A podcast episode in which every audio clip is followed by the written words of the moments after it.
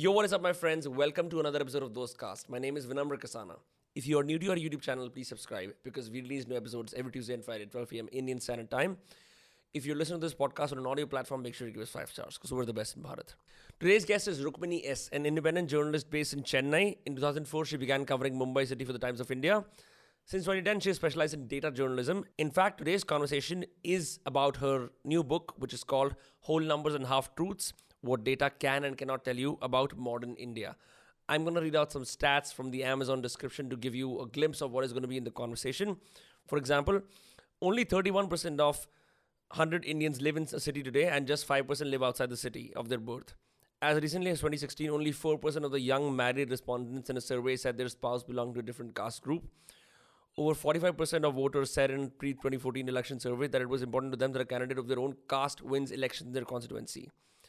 A large share of reported sexual assaults across India are actually consensual relationships criminalized by parents. And staggeringly, spending more than 8,500 rupees a month puts you in the top 5% of urban India. This and many more crazy stats and data from India from data journalist Rukmini S on today's podcast, which begins in three, two, one. Thank you so much for being on the podcast. I've been uh, digging through your work and uh, I find data to be boring unless it's with uh, graphs and cool visuals. But in your particular case, with your book and your articles, I have been absolutely astounded at some of the things I've discovered. Uh, we're going to get into a bunch of that. But uh, first of all, thank you for being on the show. Thanks for having me. And you know, when you say that you find data boring, it it immediately tells me a couple of things. One is that a lot of us working on data and not just journalists, we've just not been doing a good enough job to communicate it. Because when people say this, either that they, they find it boring or that they find it scary and intimidating, which a lot of um, you know students and younger people say, it just sort of um, it's not feedback that it's feedback that I enjoy getting because mm-hmm. it sort of lays out what the course of looks like or what it should be and what the work that we should be doing is. So um, yeah, well, I'm here to change that. Awesome, awesome. I already have recorded an introduction for you, but if you could, in brief, uh, kind of give your background about what is it that you do specifically that propelled you to write this book, uh, what got you into data journalism, all of that. If you would quickly have a brief of that. Sure. So my name is Rukmini S. I'm a journalist based out of uh, Chennai, India. I've been a journalist for about 15 years now, and I started off as a field reporter in uh, the Times of India's newsroom in Mumbai. I um, studied for a bit, and then I moved to Delhi um, at the Times of India, and then at the Hindu. I've been a data journalist for the last 10 years now, and uh, starting off at the Hindu, where then I went on to become data editor. And you know, one of the things that really sort of propelled me in into this uh, shift was the feeling that um, that there just wasn't enough rigor to the journalistic conversations we were having. And it wasn't just frustrating to write in that way. I could sense from readers that they were frustrated to uh, read these sort of he said he said um, articles. So so so that was the idea to try and bring more rigor in any form into journalism. And because i had uh, you know done a masters in which i had come across research and statistics around india for the first time because i'm not trained in economics, politics, maths, stats, anything of any use. Um, I too was encountering all of this for the first time, and so now that my you know eyes had been opened, I wanted to try and incorporate this into my journalism, and that's how I moved to data journalism. Um, a couple of years ago, um, someone suggested to me that because I had been writing articles about a range of socio-economic issues around India, pulling them together for one book that tried to answer key questions around India would be, uh, you know, a good way to go about it. So uh, that's what I did. I wrote the book which tries to answer 10 big questions about how things work in modern India through a combination of what good data can tell us, and I stress on good here because not all data is good, as well as what my field reporting and my conversations with uh, experts have shown me that the data misses or gets wrong. And I'm currently working on my second book. Awesome, awesome. Um, you know, I have this thing written down in front of me, which just says Indian workers work the longest and earn the least, and the only people who are exceptions to this are probably people from Gambia, Mongolia, Maldives, and Qatar, right?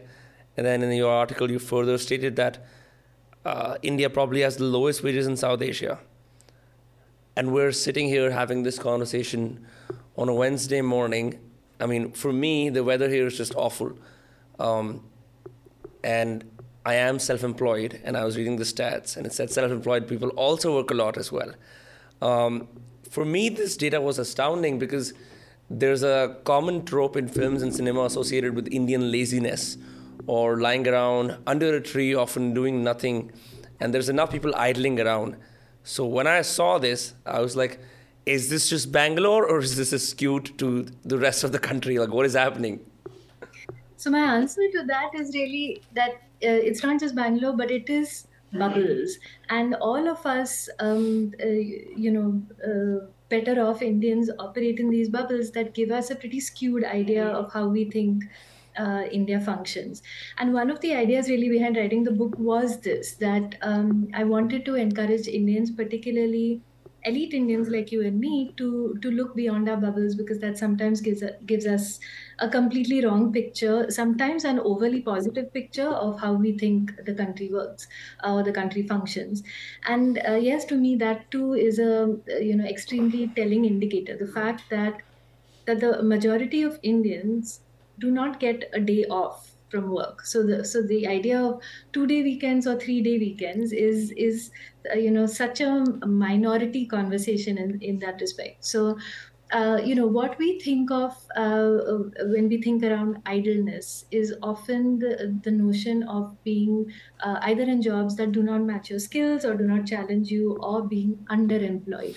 So i would say that a lot of indians probably are underemployed and report in surveys too that they would uh, like to do more work or different work or you know work of a different sort or with greater security for better wages all of that. But notionally unemployment is very low in india. Hardly anyone is actually unemployed because pretty much no one can afford to be unemployed. So everybody is doing uh, something or the other which is why you know uh, statistics that might work in in the us for example where unemployment is such a closely watched indicator are relatively meaningless in India, where unemployment, I would say, on its own is is virtually unusable as an indicator. Perhaps unemployment for the graduate white collar segment says something, but not not, and it does say something for the country as a whole. But it's it's really a sort of indicator that captures uh, very little.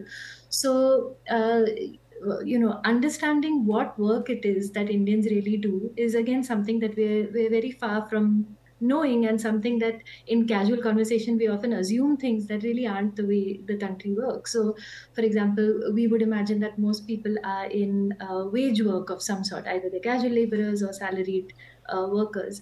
And the sheer uh, size and scale of self-employment in india is something that takes people by surprise. Again this isn't self-employment of the sort that you and i are in. It is um, your one person retail ठेला वाला samosa walas um, uh, you know uh, peanut sellers, um, all of that. So, uh, you know, one of the sort of statistics in the book that I, or not a statistic, a sort of way of classifying numbers in the book that always amuses me is that India has something called the National Classification of Occupations. And this has a code 121, which is uh, directors and chief executives. And according to official statistics, it is the uh, third most common, uh, uh, you know, classification occupation for urban workers.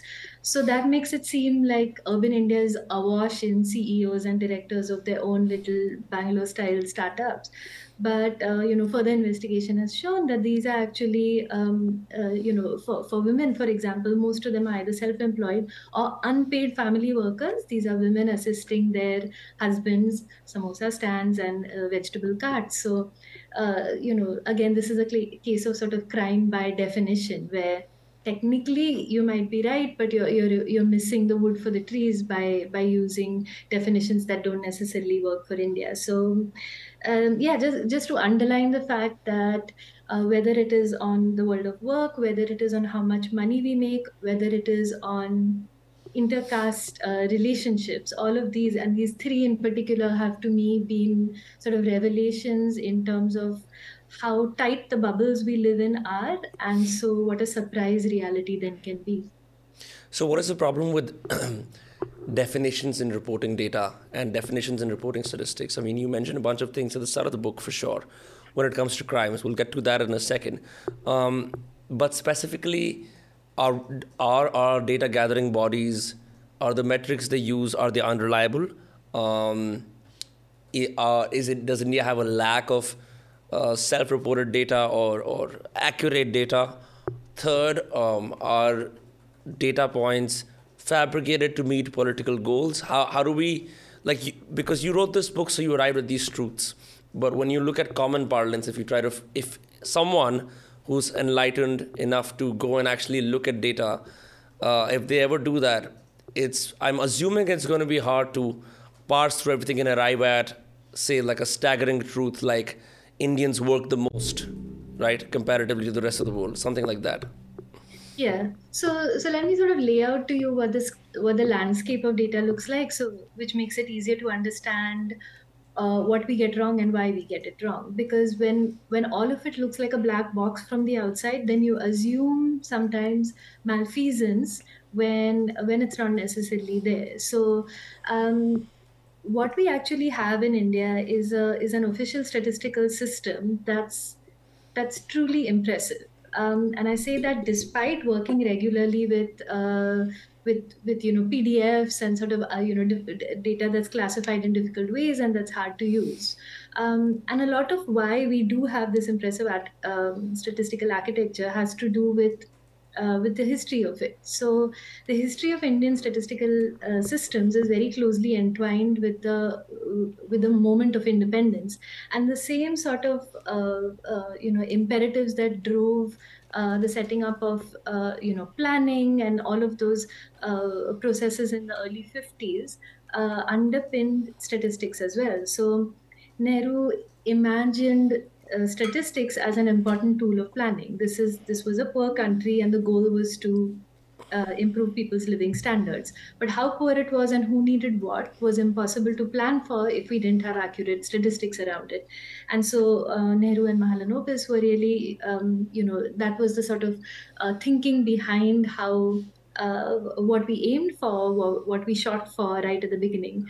Which is why the statistical architecture that we put in place in the 50s was was audacious. It was far beyond what a country at that level of income and development had any right to be thinking of. It was truly, it was a moonshot. It was, you know, our ISRO in a way. Um, and it made us the envy of not just the developing world, but the developed world as well. We had the first nationally representative household survey, which is a sample of households, not the whole country, not a census, a sample of households, and trained surveyors coming to your house asking you a list of questions, which then gives you detailed information about that sample, which because your statistical systems are so good, is something you can generalize for the country, and then you can plan around how people live and eat and what they need. We had the first large nationally representative household survey anywhere in the world, not just in the you know uh, decolonizing world at the time. So uh, that architecture has held us in very good stead for, for very long. And it is uh, it explains a lot of why we still have data that conforms with international standards and that has underpinned planning all of this while. But we can't rest on our laurels. And what's happened in the last um, couple of decades, and I do want to sort of emphasize that sometimes we think of uh, historical change as, as beginning from the moment we discovered it rather than from the moment it actually happened. So I do want to say that these are processes that have this sort of decay has gone on for uh, 10 years or more and has been um, sort of well uh, detailed by the data journalist Pramit Bhattacharya, for example. So we didn't invest enough in upgrading our statistical systems. We didn't make them, um, you know, uh, we haven't digitized enough. They haven't been nimble enough we actually don't have enough uh, full-time trained enumerators as well. We have a part-time enumerator sort of cadre, while we should have had much more staff even to do this job. I'm uh, sorry, what's an enumerator? It's a person who count. Uh, you know, enumeration is counting. So an enumerator is a person who's um, counting you. In the census, they're the people who go to every household and you know fill out the forms in a sample survey they come to a sample of households so basically the person doing the survey form filling is is the enumerator Um, and we've moved over time from having full-time trained enumerators to part-time enumerators. And some economists uh, say that that's actually affected the outcomes of what we're able to count. So the uh, the, the the sociologist Sonal, De- Sonal Desai, for example, says that it's likely that part of the reason we do not fully capture female employment is because we have now moved to part-time enumerators who may not know how to ask the questions well. So it has these things can have very real impacts, not not staffing our um, uh, statistical system properly. Um, so that that's where we stand. Impressive architecture needs upgrading. Um, needs to be more nimble, but but still standing in in line with international systems. Um, it's not a question of reliability that's the problem. The problem is uh, one difficulty in making data publicly available and easy to understand. That's certainly there. Um, and I would say that the sort of onus on that of that runs at multiple levels and not just at the government alone. Yes, you would want the government to make data in sort of uh, you know easy machine readable formats, but you would also want academics and uh, journalists to do a better job of communicating that information. And that needs uh, training, that needs sort of background knowledge of how these numbers even work to be able to communicate them. Now, on the accessibility side, we've actually made huge leaps in the last three years or so.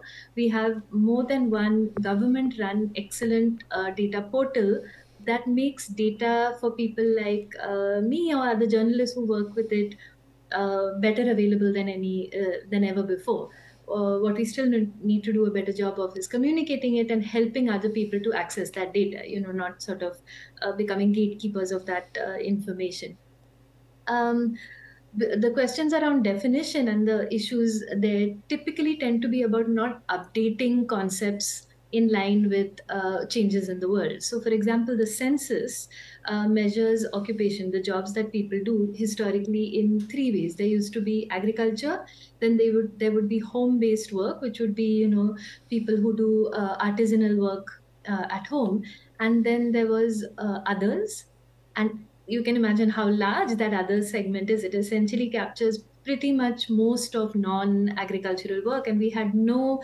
breakdown of that. It was this huge others. So, um, at least in 2011, the, those occupational categories should have been updated so that we had you know greater information on that. So, sometimes it's a question of just not being nimble enough or moving fast enough. I think we also did a bad job of, uh, we also took way too long to uh, uh, make employment information more high frequency, which means available more often. You need to know how the economy is moving in near real time. You can't wait for annual reports that come out two years after the fact for that. So we do now have a quarterly uh, report, which is an improvement on the past, but perhaps we need to get even faster, and perhaps that change needed to happen even earlier. And then there is an issue which is relatively small as a part of the story, but is important, which is about data that is uh, not shared, and that has happened a couple of you know key times in the recent past, and it's important to call it out when it does happen, as journalists have. So we had an employment, an official employment survey that uh, you know was held back. Uh, and it showed unflattering things. And then you know uh, six months down the line it was put out and it did show exactly what journalists had said it was it was going to show. So there was no problem with the data but it was held back because it, it was inconvenient. Then we've had um, a, a, survey on consumption which which in india we use as a proxy to measure how rich or poor the country is which was held back. And then um, uh, you know taken off. So it was uh, pulled pulled off entirely. And there's now a fresh one uh, that was conducted. And we also have the you know criminally delayed census. We should not have a 14 15 year de- uh, we should not have a 4 5 year delay in our census which which we now do. So uh, that that question of important data not being available um, in, in the recent few years is is um, an issue and is worth calling out. So, what's the incentive for pull- for not showing data? Um, and secondly, are there other countries in the world who have um, better infrastructure around gathering data? Um, for example, perhaps the US or any developed country that whose models India can mimic um, and arrive at a place where you can competently tell in this small packet of pocket of uh, let's say middle India, uh, you know central India, you will find that three percent of people are X Y Z something like that. Um, so two things then. Number one, is there a political incentive to hide data from the public, especially around elections? And second, are there countries whose data infrastructures we can borrow to make it better for ourselves? Uh, so yes, I mean, I would say anywhere in the world there are incentives to hide inconvenient data, and the solution is not to uh, hope for angelic behavior from governments, but the solution is to put in place, uh, you know, legal safeguards. So what we what we have, I mean, one of the sort of I would say failed legacies of this good infrastructure that we put in place in the 50s was to not have an uh, independent, autonomous, um, uh, separate body. So, what about think tanks then? No, so what I mean is checks and balances within the Indian within the government system. So the UK, for example, has something that the Office for on National Statistics that is legally independent and autonomous uh, from government. In you know, there's multiple ways to put safeguards in place. Similarly, the US, for example, has the Congressional Budget Office, which again is um, separate in, in many ways um, and sort of insulated uh, from government pressure, not in ways where you uh, expect good behavior from people, but where you make it impossible to, to, to cross those lines. So we have a National Statistical Commission in India that is meant to be uh, an independent oversight body, but it was never given the legal teeth that it needed to be truly independent. And by continuing to not make it, uh, not make this sort of independence and autonomy legally enforceable, we're really missing a trick over there. And I think, you know, the more, I think it's important for more people to know about it and for some sort of um, uh, sort of public consensus to grow around it so that we're not left with just complaining about not having independent statistics. We figure out how we can do it and then we work on on doing that. Um, uh, i mean sure there are think tanks but the legitimacy you know legitimacy is conferred uh, by the sort of court of public opinion and um, which means uh, positions can can be sort of dismissed at will right? Nobody is uh, nobody is uh, obliged to take on board the position of any uh, think tank. You can say either they're not good enough, or you can say that they they have you know their own interests. So I, I think that this key role uh, is one that is played by by governments around the world.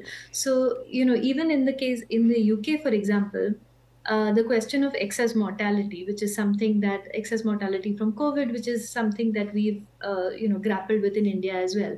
The the question is simple. It is that in a pandemic, every country will miss some deaths. We're not going to be able to capture some deaths, so we don't know which of those are from COVID and not. We call it excess mortality, which is the difference between deaths in a normal year versus deaths in a pandemic year. And then you say this is attributable to the pandemic, whether or not it was directly a COVID death. You know, it could be even from like in the U in the UK there were deaths in care homes, for example, that may or may not have have had to do with uh, COVID.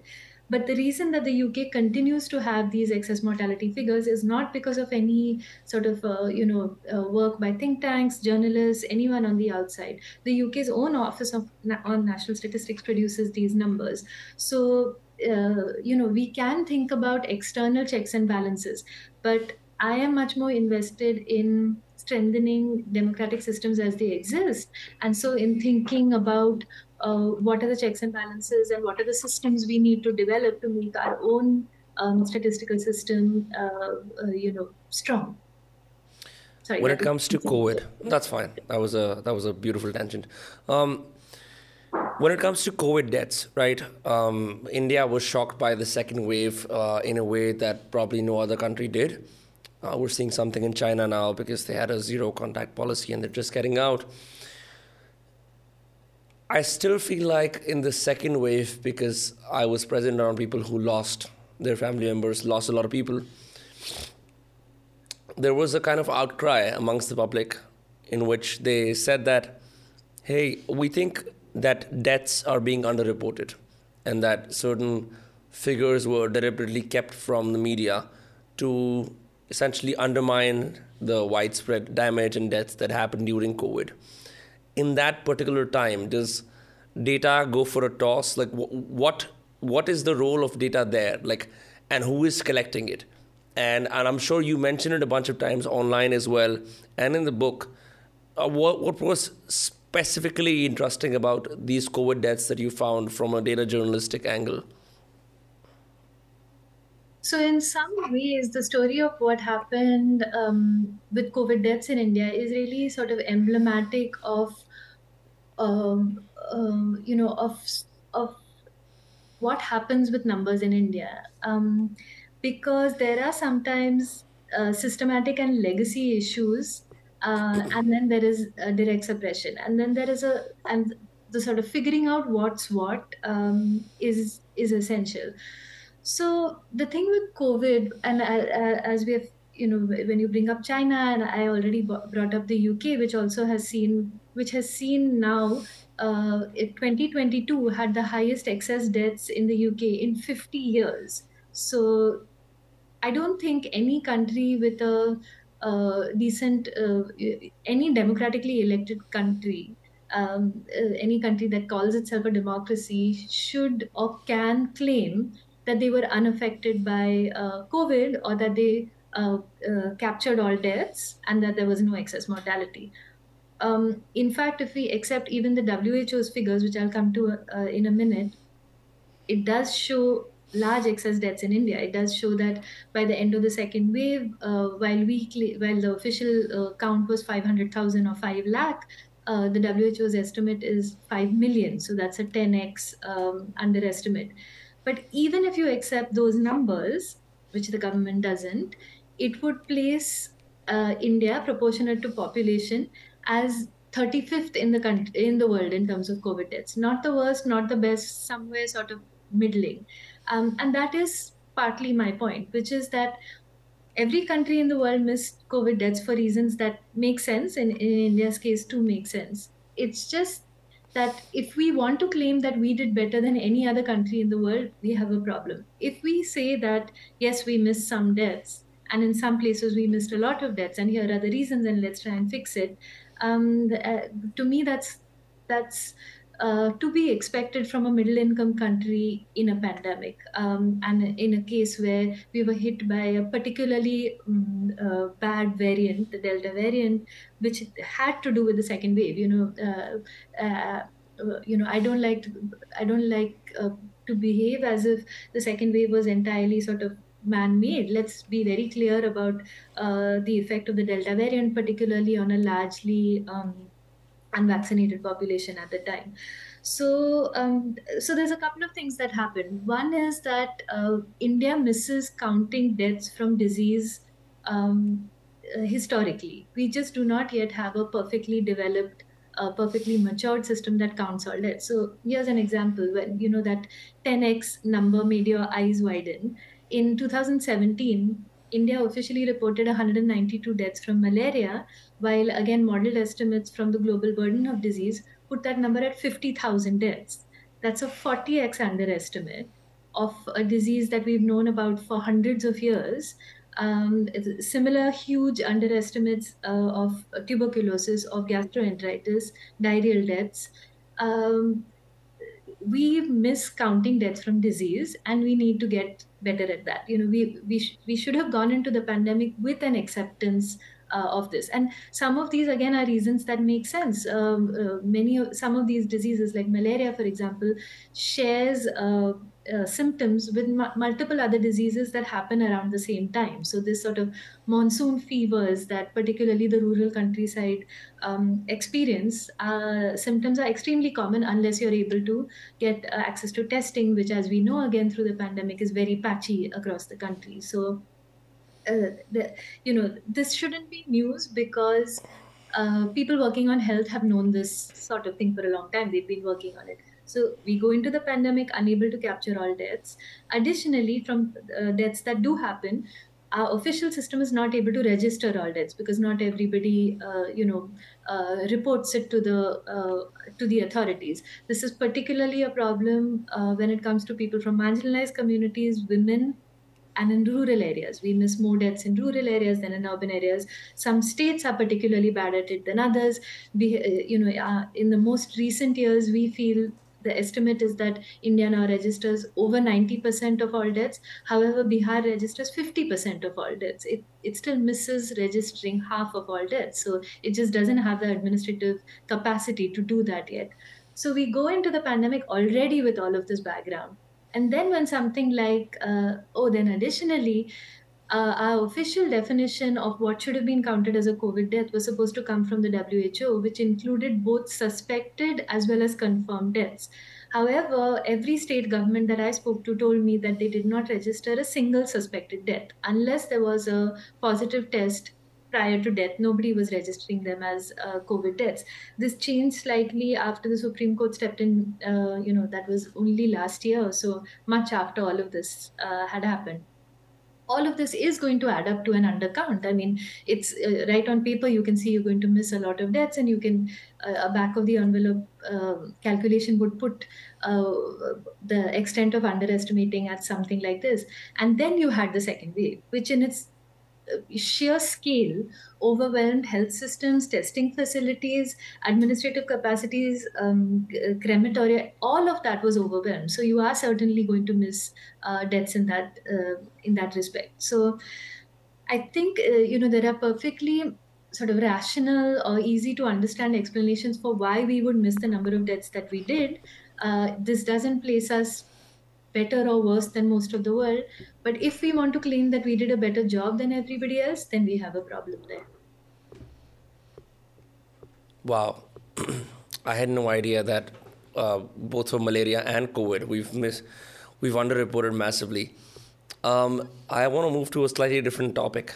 Um, and this is uh, right at the start of your book, where you said that in most FIRs, especially when it comes to sexual assault or rape,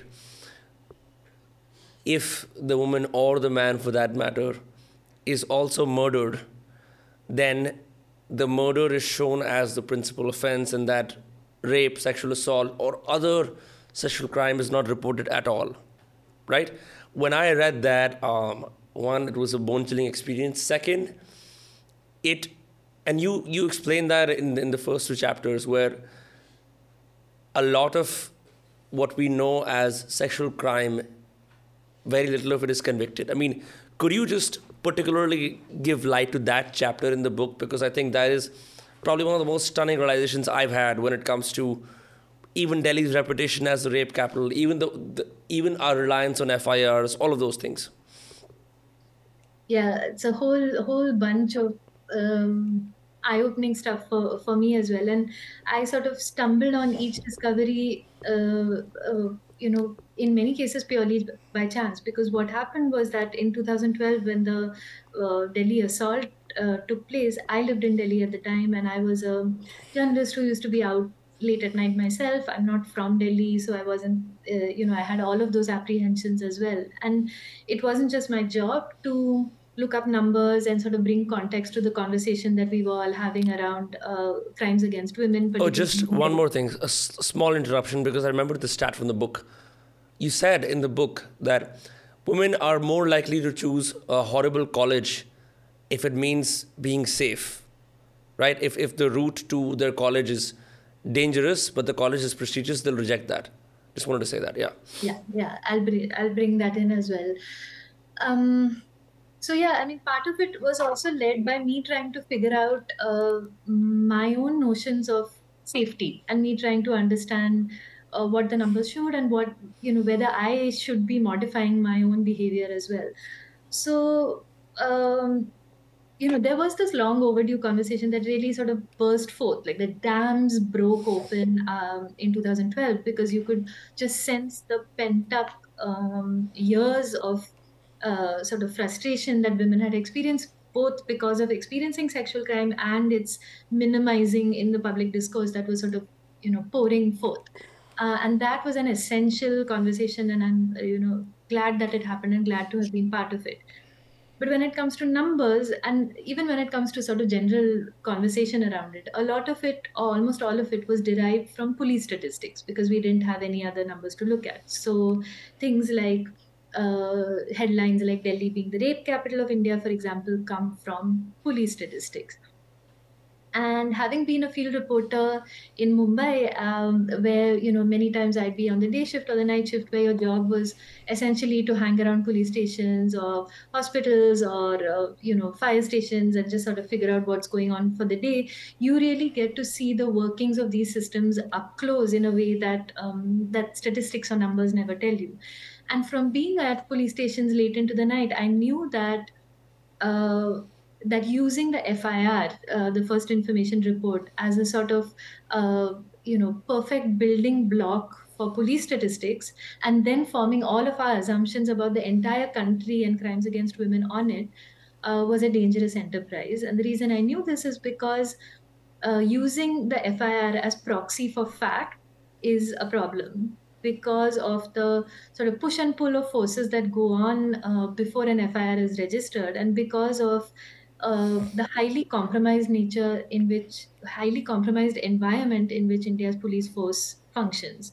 So what I wanted to do was go beyond police statistics, and one way of going slightly beyond it was to look at court cases where there's just so much more information available. Sometimes I was able to attend the court cases. I was definitely able to talk to judges, prosecutors, uh, lawyers for the accused, families on both sides, um, and read court documents and so get much more information than what a what a single number in police statistics is able to tell you. And what I ended up finding was that uh, by looking at one year, over 600 cases uh, tried in Delhi seven district courts. By looking at one calendar year, I found that the largest share of those cases, over uh, one third, nearly 40% in all, had to do with uh, consenting relationships, um, often intercaste and interreligious, in which the parents were opposed to the relationship. So, what they were doing was, was that they were filing kidnapping and sexual assault charges against the man and um, in an effort to force the woman to, to return home. This um, is 43% of the cases you found? Yeah, of the fully tried cases, the vast majority. I mean, the largest individual section. So, so that made me sort of you know um, think hard about it i ended up finding similar similarly in mumbai and in madhya pradesh the two other places i looked at other people have done academic work that finds similarly and um, more worryingly for me in fact uh, other work has found similarly in the use of uh, POCSO, which is um, the law against uh, sexual violence against children, because un- if you're under the age of 18 POCSO uh, applies to you and the, uh, you know organizations including Vidhi Legal Center in uh, Bangalore and HAQ based in Mumbai have similarly found that a large share of uh, sexual violence cases registered under POCSO are actually uh, romantic relationships that are either uh, you know criminalized because they are statutory rape, meaning it is sexual assault in the eyes of the law since they are under the age of 18. Or but they they're both minors or one person is, is an adult because that gets tricky, right?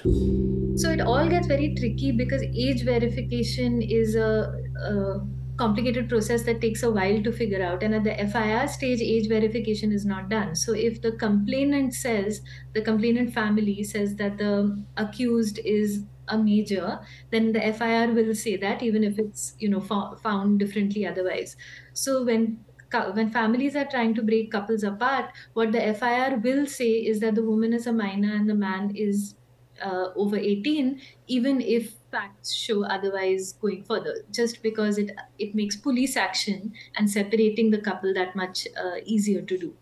So none of this is to say that sexual violence uh, doesn't take place or is a myth or that everybody lives extremely safe lives in India. In fact, one of the other findings that doesn't come from court cases, but that comes from looking at um, a large internationally accepted household survey, is that the vast majority of sexual violence that women in India experience is actually within the marriage, which is not uh, a law, is not a crime in the eyes of the law, since we haven't uh, criminalized marital rape yet in India.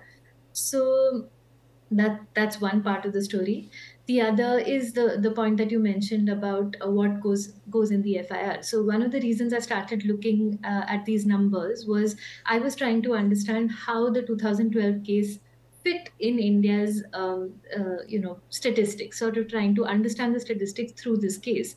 And so when I was talking to to the person, you know, in charge of the numbers, I said, okay, so what would happen is that when you prepare these statistics for 2012, this case would go under sexual violence Delhi.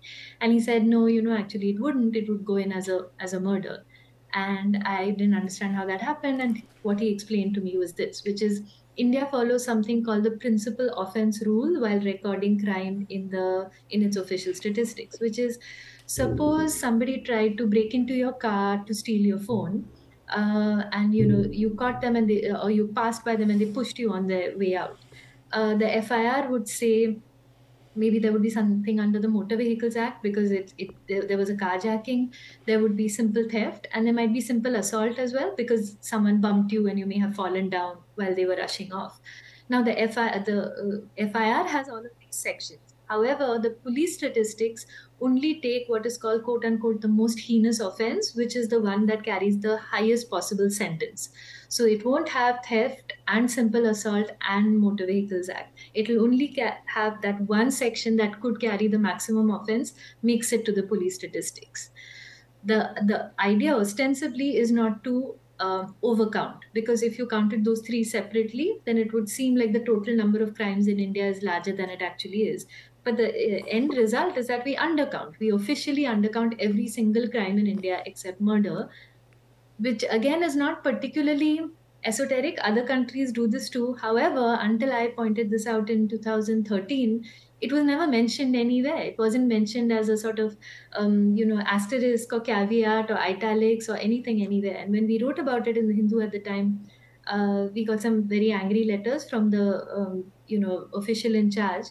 But in subsequent years, they they now include it in their uh, limitations and methodology So that's that's a question of uh, following following a particular metric that has a very important and far-ranging effect on police statistics, but nobody even knowing about it uh, because it was never sort of made clear.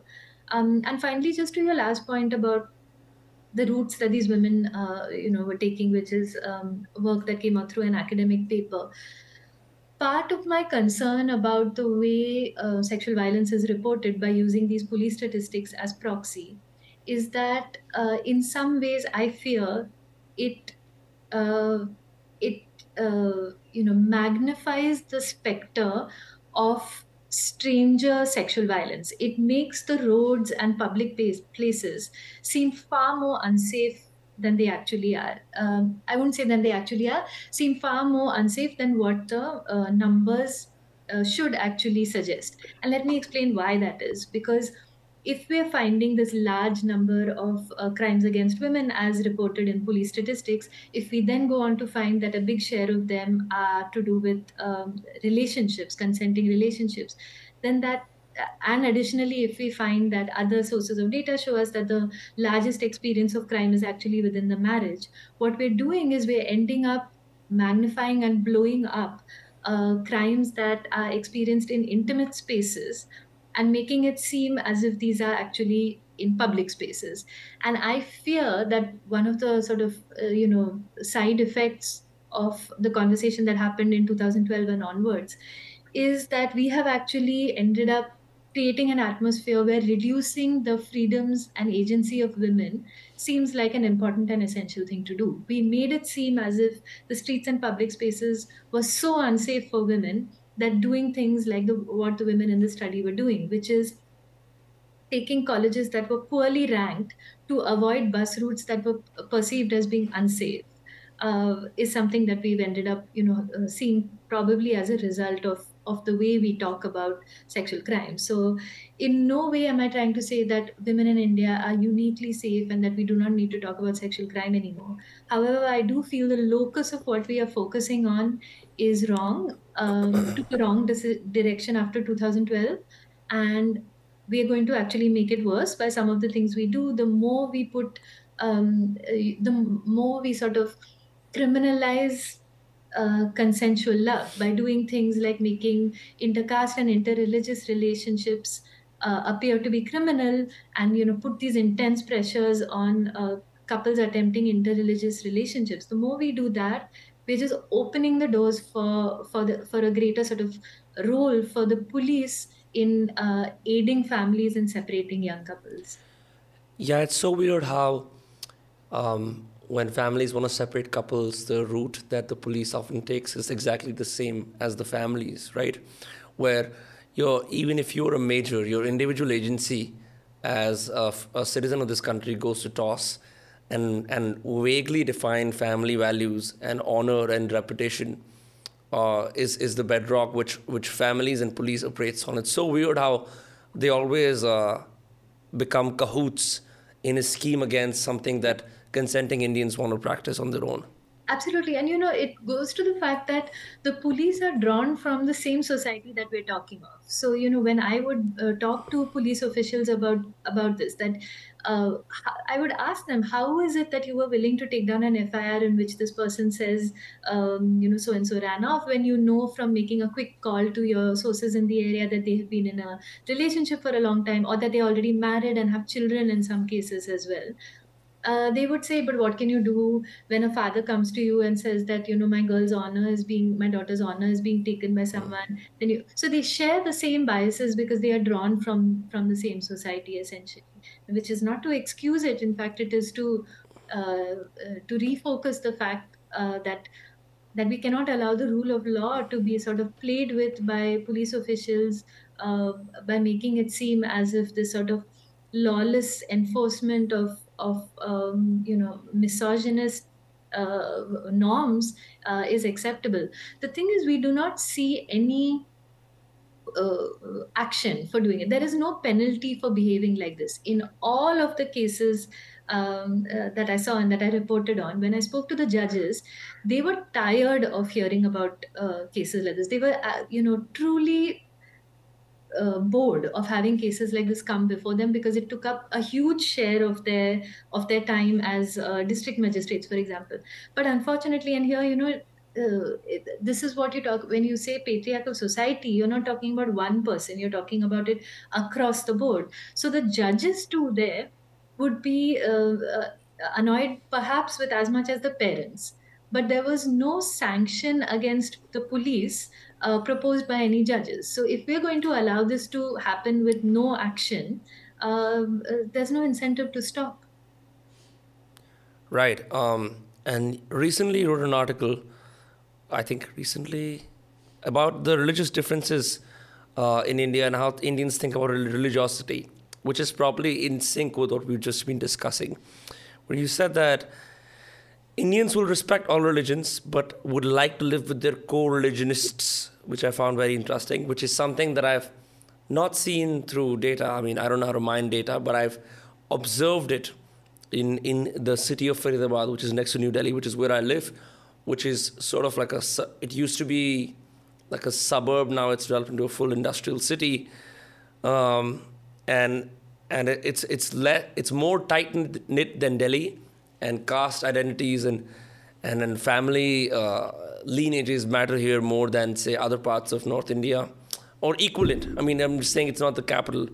So here I've seen that. I mean, you mentioned in your article in Mint that, uh, for example, Hindus will want to congregate with uh, the Sikhs and Jains, who are a minority subgroup, um, but will almost have nothing in common with Muslims and vice versa. And on and in all Indians, almost none of the groups like intermarriage at all. Yeah, it's one of those things that the data has shown us for a long time now.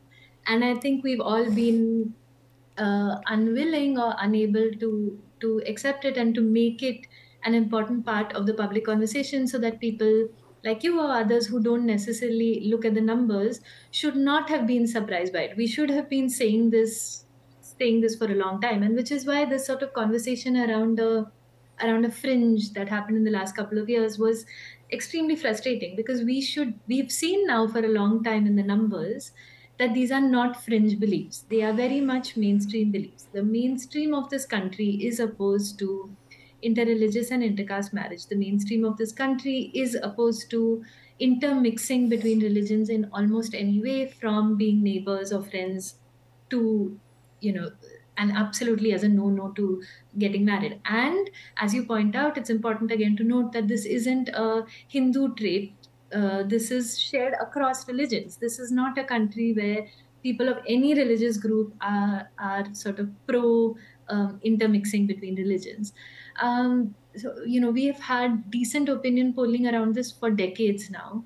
Uh, and the fact that this still isn't something that sort of seeps into public conversation this is an area where I have a grouse against uh, liberals over here because I feel like there has long been a desire to to embrace a fantasy of a broadly tolerant country with an intolerant fringe, and we've known for a long time from the numbers that that's not true. Uh, we shouldn't have had to rely on numbers alone. We should have been able to, you know, look out of our windows and see that that uh, wasn't reality either. Um, uh, and I think many liberals have wanted for so long to embrace that fantasy that they have not um, allowed reality to to correct it.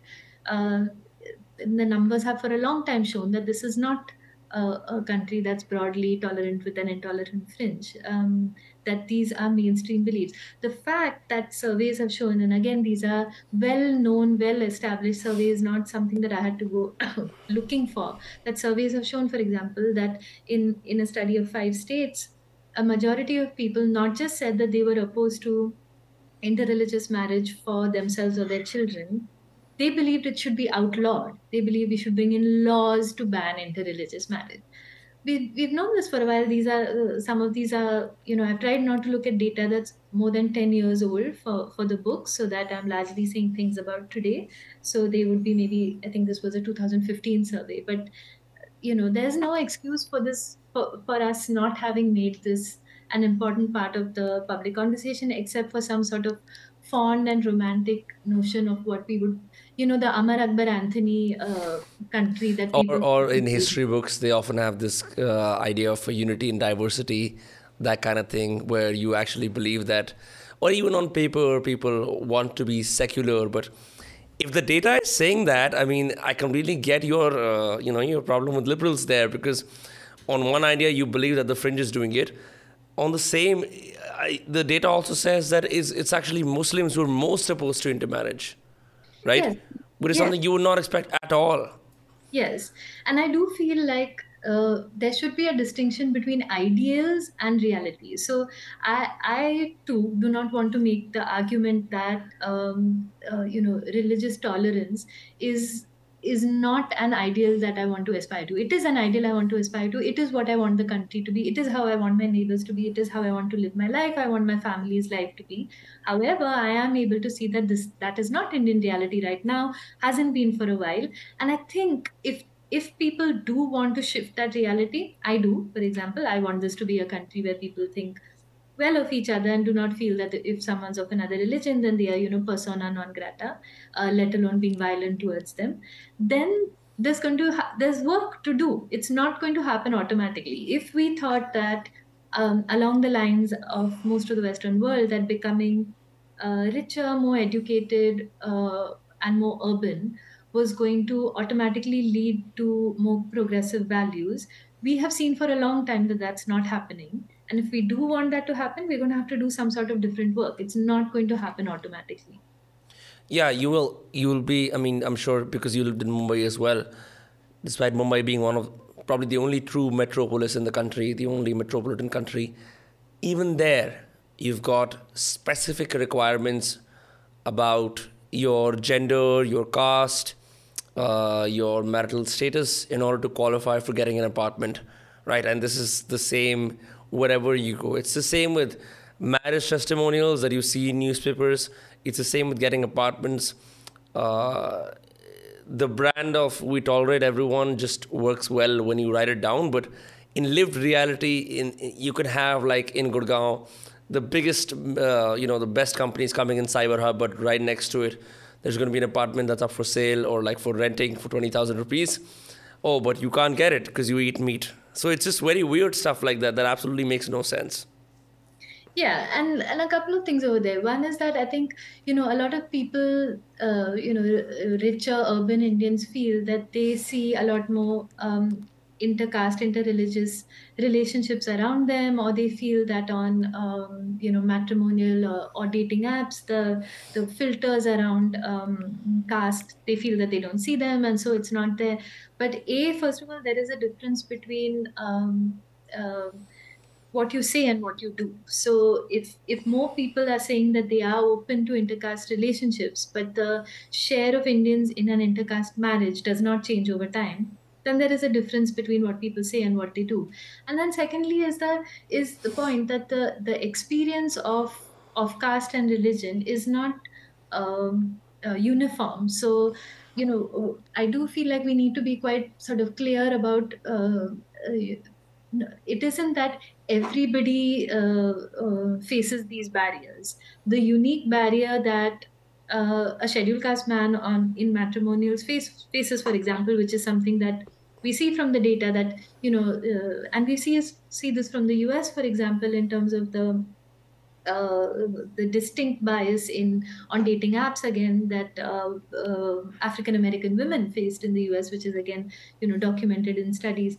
So um, people face biases of different sorts, but let's be sort of quite clear about uh, where the sharp end of it is and who, who really experiences it. And, um, uh, you know, even when it comes to things like uh, meat eating, I think we should be sort of uh, very clear about where that antipathy comes from and uh, and who it affects, particularly in in the most sort of violent manifestations of it. Yeah, for sure. Um, now, you recently uh, quoted something from NHFS. I believe I'm, I believe I'm butchering the actual name, which uh, published a survey about um, the median age of having sexual intercourse for the first time across the world. And I mean, I hate the whole I'm an engineer, so I can't get laid trope that Indian men and in, like younger Indian men use a lot. But there is clearly data that says that one, let me just read this out. It says the sex life of Indian men uh, are having it at age 25. Uh, sorry, one in three Indian men in their late 20s had not yet had sex. In contrast, just one in 10 women in their late 20s had not had yet sex. Uh, had not. I, ca- I can't for the life of me read this out. Had not yet had sex. Yes, it's just a lot of had not yet hads. Anyway. So, the you know it has nothing to do with being an engineer. I'm really sorry to all the engineers out there who can't get laid, but it has nothing to do with being an engineer. It has to do with the way um, it has to do with the way marriage is constructed in India, and it has to do with social norms around, um, uh, you know, sexual relationships, uh, uh, and you know, around that. So the reason that so many more women in their later 20s have had sex rather than men is because women get married earlier the the tight sort of interlinking between sex and first experience of sex uh, and marriage in india is really what underpins all of these statistics. So mm. the reason that uh, uh, that you know the first the, the, age of first experience at sex is getting later for both uh, for for uh, men is because men are getting married later. Right. If, if engineers in the country are uh, are concerned about this statistic then what you know the work that needs to be done is not around finding is not about uh, getting more women to get on Tinder. What needs to happen is a delinking between uh, the tight control about, around um, sexual activity and marriage, which is correct what it is uh, in India right now. And so, what you would expect to see again from uh, our bubbles is we all have the impression that people are now having sex uh, earlier than they than they ever did. Right? You would think as as generations uh, move on, people have sex earlier and earlier. That that would be how pe- you would imagine things happen around the world. In India, we're seeing the opposite happen. We're seeing the first experience of sex happening later and later because marriage is happening later. We are seeing more people spend more time in uh, higher education. Uh, and then, uh, in fact, bizarrely, we are also seeing a push for the age of marriage to be further raised. It's already quite high at uh, you know 21 for men and 18 for women but we, are seeing some conversation around pushing that further um, so what we're seeing in india is sort of in some ways an, an opposite of what we're seeing in the rest of the world which is that the age at the first experience of sex is actually rising, and we are now at a point where the where young Indian men are, uh, at least in the su- subset of countries that were studied, uh, have sex among the latest in the world, and what that means for for the country, for social dynamics, for for all of that is really something that I don't feel we talk about or study or understand enough. Yeah, I think half the problem lies in just the fact that, um, say, beyond the advent of OYO rooms and, and places like that, there is a real risk of just being flagged to death for attempting to. I'm not talking about eight Indians where, you know, maybe you say your parents have a 2 BHK or a 3 BHK and they're out and then you can experiment. Um, and it's even harder for girls, right? Because there's literal reputations and honors at stake of not just you, but your entire family. That is typically the way these things work. So Indians may experiment, but the act of sex is just so dangerous um, before the advent of OYO rooms that people would never even try and they would have to wait till marriage to, to make that happen. And, you know, it's so funny. I'm, I'm, I'm, I'm 26 right now, just turned 26 a few days ago. And I remember as a kid at 16 and 17 talking to, with all my friends about the idea of sex. Now, we grew up on American movies and seeing like uh, British cinema and American cinema where teenage dramas were the norm, where you would see people at like high school proms and then they lose their virginity, that kind of stuff. So you start seeing as Indians, oh, maybe we should also be doing the same kind of thing, but you realize attitudes are completely different, right? Like we, we didn't have proms or anything like that. People could people would be lucky to get in a room with someone of the opposite sex, right? Because it's also, I mean, this is something I read. It, this is not data. This is just what I read um, uh, in a Khushwant Singh book that he wrote in the 80s about how in rural India, typically men all sleep on cots that are adjoining each other, and women do the same. So really, even the the idea of exploring yourself, uh, your sexuality as a young Indian is very limited because there's so much taboo and uh, because we live in, in, in tight places with several people and it's a collective society, so it's just harder to, to do that. Absolutely. I mean, we still very much are in a place where typically people go from their parents' house to their marital home. Um, and again, when you see that in the statistics, in, in terms of the, the share of Indians who live in a shared flat or a PG or something, it's minute. You you again think that in urban India it's a huge number, but it's in the lower single digits. It's actually it's an extremely small. So number. you're saying somewhere around one to nine percent. That's it. One to three percent, in fact. Yeah. Uh, so so you know that again is not uh, it's extremely uncommon um, and it's part of sort of tight control on on all aspects of young people's agency but sexual agency in particular being being the area of tightest control. And then when you when that uh, uh, collides with these sharp uh, um, restrictions on intergroup mixing so intercaste and interreligious mixing then yeah when when you know it's it's uh, physically dangerous for people to then uh, do this. In fact i mean the the idea that young people in this country are making these leaps of faith and, and entering into intercaste and interreligious marriage is just it's astounding because it is an, an act of extreme bravery um, uh, given the world that they live in. I can't think of anything more uh, anything braver that young people in india do than uh, attempting relationships with uh, people out of their own caste and their own religion. Yeah i'm still stuck on the 1 to 3% statistic because you you know initially at the start of the conversation you talked about um, how we live in bubbles as Indians, right? And all the data points to the other direction. I thought almost all my friends live in one, two BHKs of their own studio apartments, live in shared accommodations with their friends. Probably because I'm in my late twenties, so I've just been seeing people moving out. But that still makes one to three percent of all of India. Yeah, uh, I'm going to look up that number and get it to you because I remember being being quite amazed by it as well. Uh, I'm going to look up that number and get back to you. No, no problem, no problem. Um, yeah. Also, another stat, and we can probably start closing things off from here. Is you know, um, in in common pop culture. I got yeah. it. I'm just going awesome. to. Awesome. Okay. Uh, okay. 65% of 15 to 34 year olds live with their parents, and another 31% live with their spouses. So that's 96% of those between the age of 15 and 34 live either with their parents or their spouses. Uh, the common perception of millennials' lives may be those who share an apartment or live as paying guests, but just 4% live either with a friend, in a hostel, or alone. What? 15 to 34. when you do comparative stats, that just makes it sound even more horrible. It's like the entire country is either preparing for marriage or is married. yeah, pretty There much. is literally no midway point. So I should totally just move to Goa and like find those 4% who live in their own shacks. That's crazy.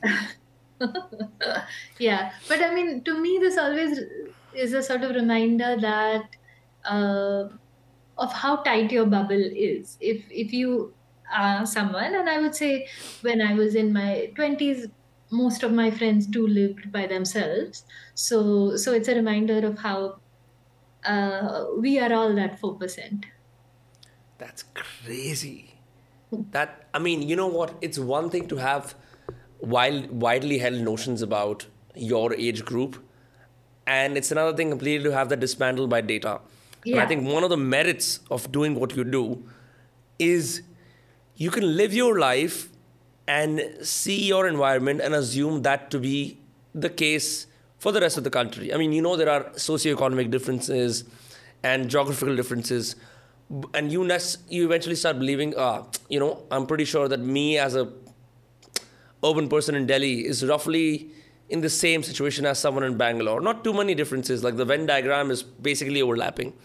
But then when you you know hear stuff like this, it just it's such an objective view of reality. It just completely shifts what you see. Like basically, if I move to an, and live by my own, I am rebelling against the mainstream statistic because no one else does that in the country.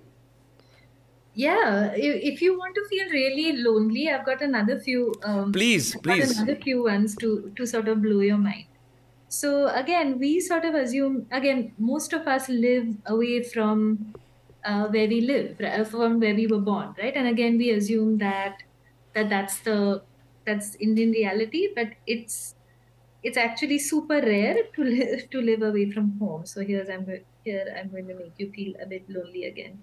Um Uh, I think I read in the blurb something like 96%. just Yeah. just 5% of the country lives outside of the state they were born in. 5% of the country. Wow. yeah. That's 95% of people live either in their birthplace or in a vicinity to their birthplace or in the same state. And if your state is Haryana, you basically live, I don't know, 500 kilometers from, damn. Yeah. Then you know how, and again, this this is much more a southern thing, but people assume in the south that uh, that migrants from the rest of the country are flooding in. Uh, just six percent of people currently living in Karnataka were born outside the state. So you'd think Bangalore is just full of people. Just six percent of people currently living in all of Karnataka were born outside the state. We we hardly Maybe Bangalore is a skew then, huh? yeah, no, we hardly migrate. The point, the this notion of the country as awash with migrants, it's act- so both Kerala and Tamil Nadu, states that have pretty significant anti-outsider sentiment because of the feeling that they are again, you know, uh, awash with migrants, were in 2011, the last time we had data, they were net out migrants. They had more people. There are more people exiting Kerala and Tamil Nadu than there are migrants entering. So all of this sort of anti-outsider sentiment in the in the two states, I don't know, it's not really. And then let me feel, let me sort of really uh, Please, please. bring in where we, uh, how much of outliers we are. If you make more than eight thousand five hundred rupees a month. Uh, in 2017-18, if you made more than Or do you spend more than 8,500 rupees a month? Right. Yeah. Sorry. You, you've got me on that. If you spent more than 8,500 rupees a month in 2017 18, you are in the top 5% of urban India, not even India as a whole, urban Hmm. India. that just completely shifts people's minds because if you go on Instagram, you know, you've got these millionaire motivation reels going on all the time. Yeah. Yeah. How to make a half a million dollars a year, how to have Yeah. like one crore rupees in revenue. Yeah. I don't think people assess that the bar is quite low. All you gotta do is just make 9,000 rupees and spend 8,500 rupees, live on 500 rupees somehow, uh, and you're basically in the top 5%. That is ridiculous. it tells you how poor the rest of the country is. That's what it does, and it tells you, you know, just how just how different our lives are from the from what is basically Indian reality. I saw a video of these. There's a popular trend uh, online where, um, like, one guy will go to like a person on the street and say, "I've got 20 rupees. Do you want to take it, or do you want to double it and pass it to the next person?" Right? Kind of like a charity train. Yeah. Do good, all of that. So he goes to this guy uh, who's walking the dog. He's someone's house servant. Okay. And uh, at this point, the money is roughly around a thousand or so, which is quite a lot because it's been doubled that many times. So he says, Do you want to double it or do you want to keep it? So he says, I make 8,000 rupees a month. I have all the money I need. You can double it and pass it to someone else. For me, that was astounding. He's not in the top 5%, Yeah. but that clearly shows you the skew of, say, people operating in metropolises who who want like a 12 LPA package or a 24 LPA package and so on and so forth, and the rest of the country. Wow, Yeah. incredible. And Are there, yeah, if you're go on. intercaste uh, marriage, uh, okay, well, see. Love marriages are uh, maybe four percent of the country is has a love marriage, and intercaste marriage is three percent. Where is this from? Like, where where is this data from? These are both from the India Human Development Survey, which is um, conducted by the National Council for Applied Economic Research, and from the National Family Health Survey, which is conducted by the Government of India. Are the people with love marriages more vocal? Because you certainly, like, Again, you, it's the yeah. bubble effect. It's the bubble effect. It shows you that we live in an extremely homogenous bubble. People who are all extremely privileged, extremely rich, have liberal values, um, have intercaste uh, sort of relationships, and we assume that this is this is new India, that this is what the country is now like. Wait, so what about underreporting of love marriages? Is that a thing? Because you would assume more, right? Like as time has. you would assume more. No, I can't. I mean, I can. It's there is a, you know, sort of uh, reporting errors on all sorts of things, but uh, if I had to sort of put my money on what is likely to be the most misreported category, I would not say love marriages because these are uh, household surveys. So there's a uh, you know surveyor coming to uh, you know, the house and asking okay, are you married? Was it a love marriage or, or an arranged marriage? There isn't an enormous incentive to lie on that one. I feel like I just have to. go go take a Shatabdi or a Rajdhani and travel to each state and probably have temporary employment one of these statistic institutes so that I stop seeing the country the way I see it because it's so skewed. Okay, so pa- yeah, my counter proposition. You don't need to go anywhere. This sort of mix of uh, or this sort of distance from Indian reality operates wherever we live. So uh, my life in in Chennai similarly uh, operates in an elite bubble, and if I wanted to understand what Indian reality is better, I just need to sort of walk down the street and talk to more people. So you don't need to go anywhere, and particularly if you live in Faridabad, that's an extremely uh, you know it's a mixed region in many ways it's just that the way we live our lives we don't encounter indian realities So, Rukmini, now that you have all this data, what can people do? I mean, obviously, they will read your book, which is excellent, uh, beyond par. But say, how can someone who's not trained in data journalism or uh, data mining, um, does not understand SQL or any of these complicated, uh, well, relatively simple technologies, what can they do in da- their daily lives to use data to probably enhance their lives because each of the things you've told successfully to me successively to me have been revelations that i could never figure on my own typically when you go about your life i mean i'll just quickly explain like how people develop perspectives. People read some things and they acquire a new perspective. Mostly it's your environment. You hang out with five or six people then you meet new people when you go to a new place and then someone tells you something that is count- exactly opposite to what you believed about something. And then like your walls break down and you slowly start to change. Uh, but those are one-off things. People you know encounter new beliefs when they travel a lot but largely you can say that people don't really change with their core beliefs Uh, they largely operate as a consequence of their environment and the things that they do daily. Uh, but when data comes into play, I really think it can alter behaviors. For example, I'm totally going to look at how I spend money now. I'm totally going to reevaluate um, living situations and and and be kind to those people uh, in in my life who who complain about not getting late because I now know they're just like the rest of the country. So I, what I'm trying to ask is, what can the rest of the country or people listening to this podcast do to make data about their lives and make it better?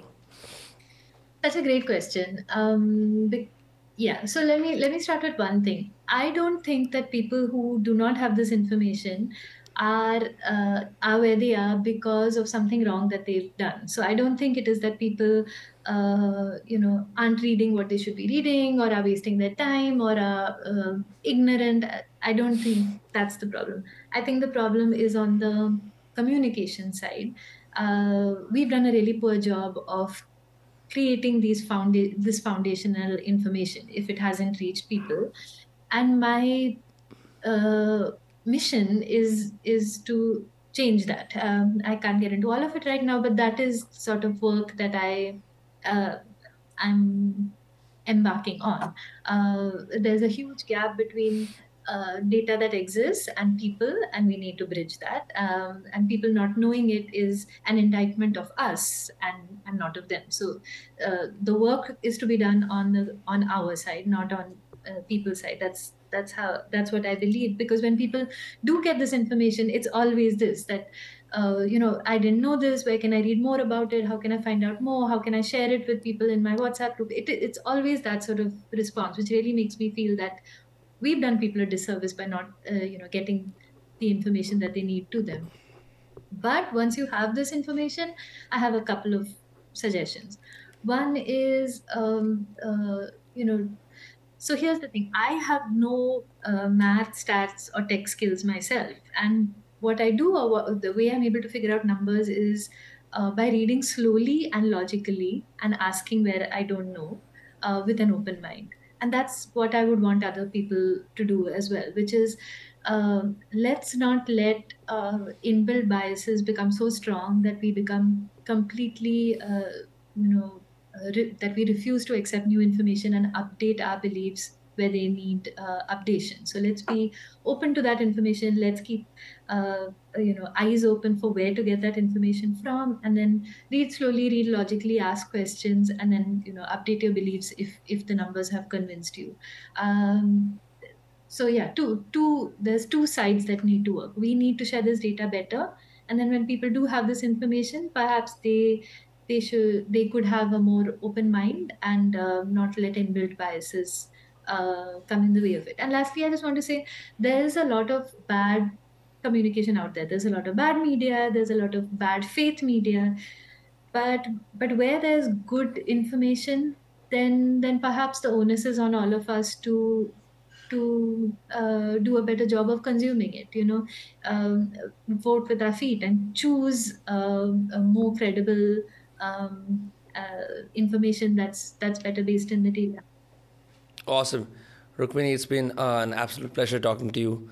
Um, thank you for giving facts as opposed to opinions because they, I think, numbers have a way of uh, cementing your reality in something so tangible that I don't think that cleverly crafted opinions can. Um, people can get your book, Whole Numbers and Half Truths on Amazon. People can follow you on Twitter. I, what's your username so that can, we can uh, plug it in? I'm Rukmini, R U K M I N I on on Twitter, and also I would say please do buy my book. But if there's a independent bookstore in your city, um, uh, please buy from there. Instead. Yeah, you're not a fan of Amazon. I'm not well. I wouldn't say not a fan, but I would say that the the sort of greatest uh, part of having a book out in the world has been going to bookstores and meeting bookstore owners and the communities that they foster. Uh, yeah. It's been it's been an absolute joy. So any every opportunity I can get, I want to um, uh, you know encourage more more people to do that. There are bookstores in, for example, there's a bookstore called uh, bookworm in Bangalore that will uh, ship books to you wherever you are in the country. You can send them a DM on Instagram or Twitter, and they'll send books. So they they're as good as any of the big corporate uh, delivery services. Why not support them? Yeah, I think bookstores also allow you to like kind of get into a reading community whether you want it or not. Otherwise, you're just reading books by your lonesome. It's also cool that you have like a single name Twitter username. You must have gotten on it really early. Um, not really. Uh, uh, I mean, I suppose relatively early, but also there, there's a backstory there. So, but yeah, now I'm now I'm one name. As as a friend in the US said, I'm like Madonna. I'm one name only. well, uh, it's been awesome talking to you. Um, so this is the end of the podcast. People can check out the show notes. Yada yada yada. Don't forget to subscribe. We'll see you all next Tuesday or Friday. Bye bye. Take care. Thanks so much for having me. Bye.